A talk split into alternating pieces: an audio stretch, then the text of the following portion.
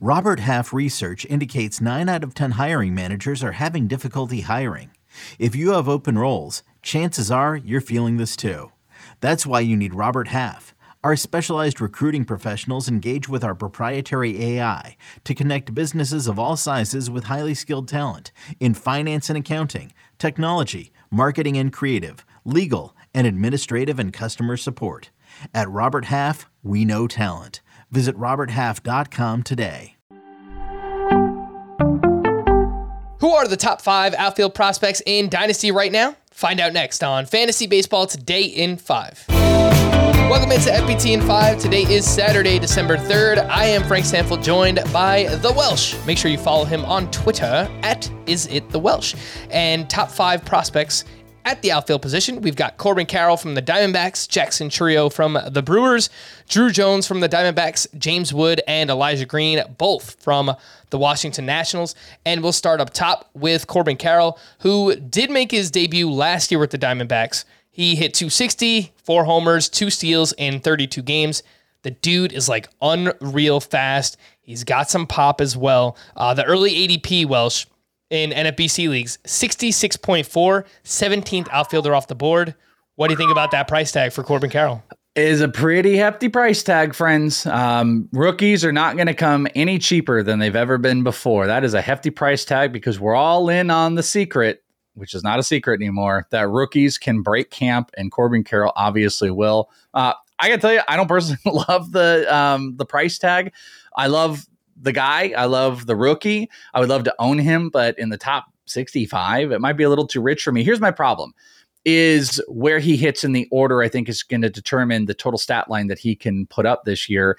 And I don't know if he's going to be able to move up into like a two or even a three or something like that. But I'm a believer in Corbin Carroll. I think he's going to steal his projections. I think I have more homers and stolen bases this year. I think he's going to steal more than that. He had 28 homers between the minor leagues and the majors last year. That's a for real thing. Four homers as he got to the majors. So, you know, screw the body. Forget about the whole body being tiny or anything like that. This guy can hit. He barrels up. Something I mentioned on the full length podcast. He had a 345 slash at every single level of the minor leagues except for his very first year in rookie ball. So the homers are real, the steals are real. I think he'll be great. Top 60, I think it's going to be kind of difficult to return that. But hey, listen, two good months. Corbin Carroll might be hitting two for this team for the rest of the year, and that'll get those run totals up and might push those RBIs so he can not just be maybe a three category player, but a five. The next two on this list are Jackson Chourio and Drew Jones. We'll start with Jackson Chourio, arguably the minor league breakout player of the year this past season. He hit 288 with 20 home runs and 16 steals as an 18 year old. And Drew Jones, the second overall pick in this year's draft, son of Andruw Jones, former uh, outfielder with the Atlanta Braves. And uh, Drew Jones, six foot four already, 19 years old, potential five tool player. Uh, Welsh Talk to me about uh, both of these guys. Jackson Chourio, are you buying the hype? And Drew Jones, any concern about the shoulder because he did have surgery last year? Well, this year. A little, a pretty little concern about the uh, shoulder. Diamondbacks have dealt with this with Corbin Carroll and Jordan Lawlar. Both have returned awesome. So I trust in the medical staff of the Diamondbacks. This is not their first rodeo with this type of injury. He's with the Diamondbacks uh, currently, maybe moving in and out. He's been training and rehabbing. Corbin Carroll is there with him. So I kind of love the idea of a guy like Corbin Carroll working with him, which he did with Jordan Lawlar the previous year. Um, team leader. That's the guy that Corbin Carroll is. Drew Jones is an insane talent. We just don't have a background of it uh, outside of high school where he had over 500 homers, stolen bases. This is an elite talent. This is the face of an organization uh, who's got the bloodlines. I think we can get crazy with it, but I buy in. I'm a big buyer. I've got him as a top 10 overall dynasty prospect, and this is a first year player. So there is risk. And Jackson Chourio, I mean, it's hard to deny the level that he pushed from extended spring training to double A. I've literally never seen that before. Hard hit numbers through the roof. Body grew in a really positive way. Uh, he regressed a little bit as he got higher uh, in the levels, but the kid's 18 years old. I mean, he was the youngest player at every single stage he played. Jackson Chourio is an elite talent. He showed you the entire year answering every single question. It is incredibly hard to deny where he's at, but I would acknowledge that it's always worth maybe dangling out there because Jackson Chourio has moved himself up as like a top three overall prospect maybe see what's out there. It's going to be really hard for him to be able to rebound and produce like he did this past year from obscurity to an elite prospect. So he's going to have to perform at a high level to keep that value.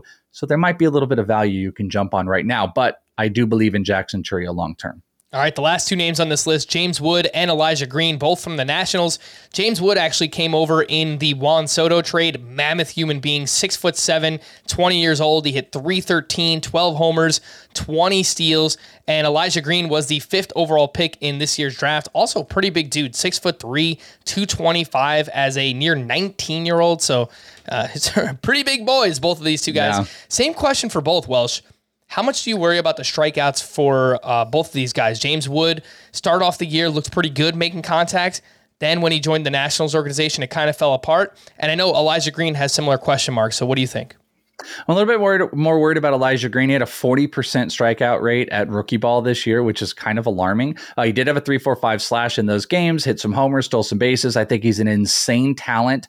Uh, he physically even peaked as an 18 year old. He's got a pro body already, and he's going to put up big numbers, but it might be attached. Listen, strikeouts are not the end of the world. Fernando Tatis Jr. had a you know 30% minor league strikeout rate for a time, so Elijah Green can get through it. But I am worried about it more with him. Uh, James Wood, I have an overall general worry as he can kind of play up and down and where he's placed. He had a 17% strikeout rate with the Padres and had a 28% after being traded with the Nationals. There's some concern there, but again, insane tools, big stolen base numbers for a guy his size. I don't think that's going to last long, long term, but he's going to hit some mammoth homers and has shown the ability to really make some good contact. These are great buys. James Wood is a great buy, and James Wood might not be caught up with a lot of people on where his fantasy value's at. So maybe go poke, poke around and see if you can pick him up too. All right, for more extensive fantasy baseball coverage, listen to the Fantasy Baseball Today podcast on Spotify, Apple Podcast, Stitcher, your smart speakers, or anywhere else podcasts are found. And thanks for listening to Fantasy Baseball Today in 5. We'll be back again on Tuesday morning. Bye bye.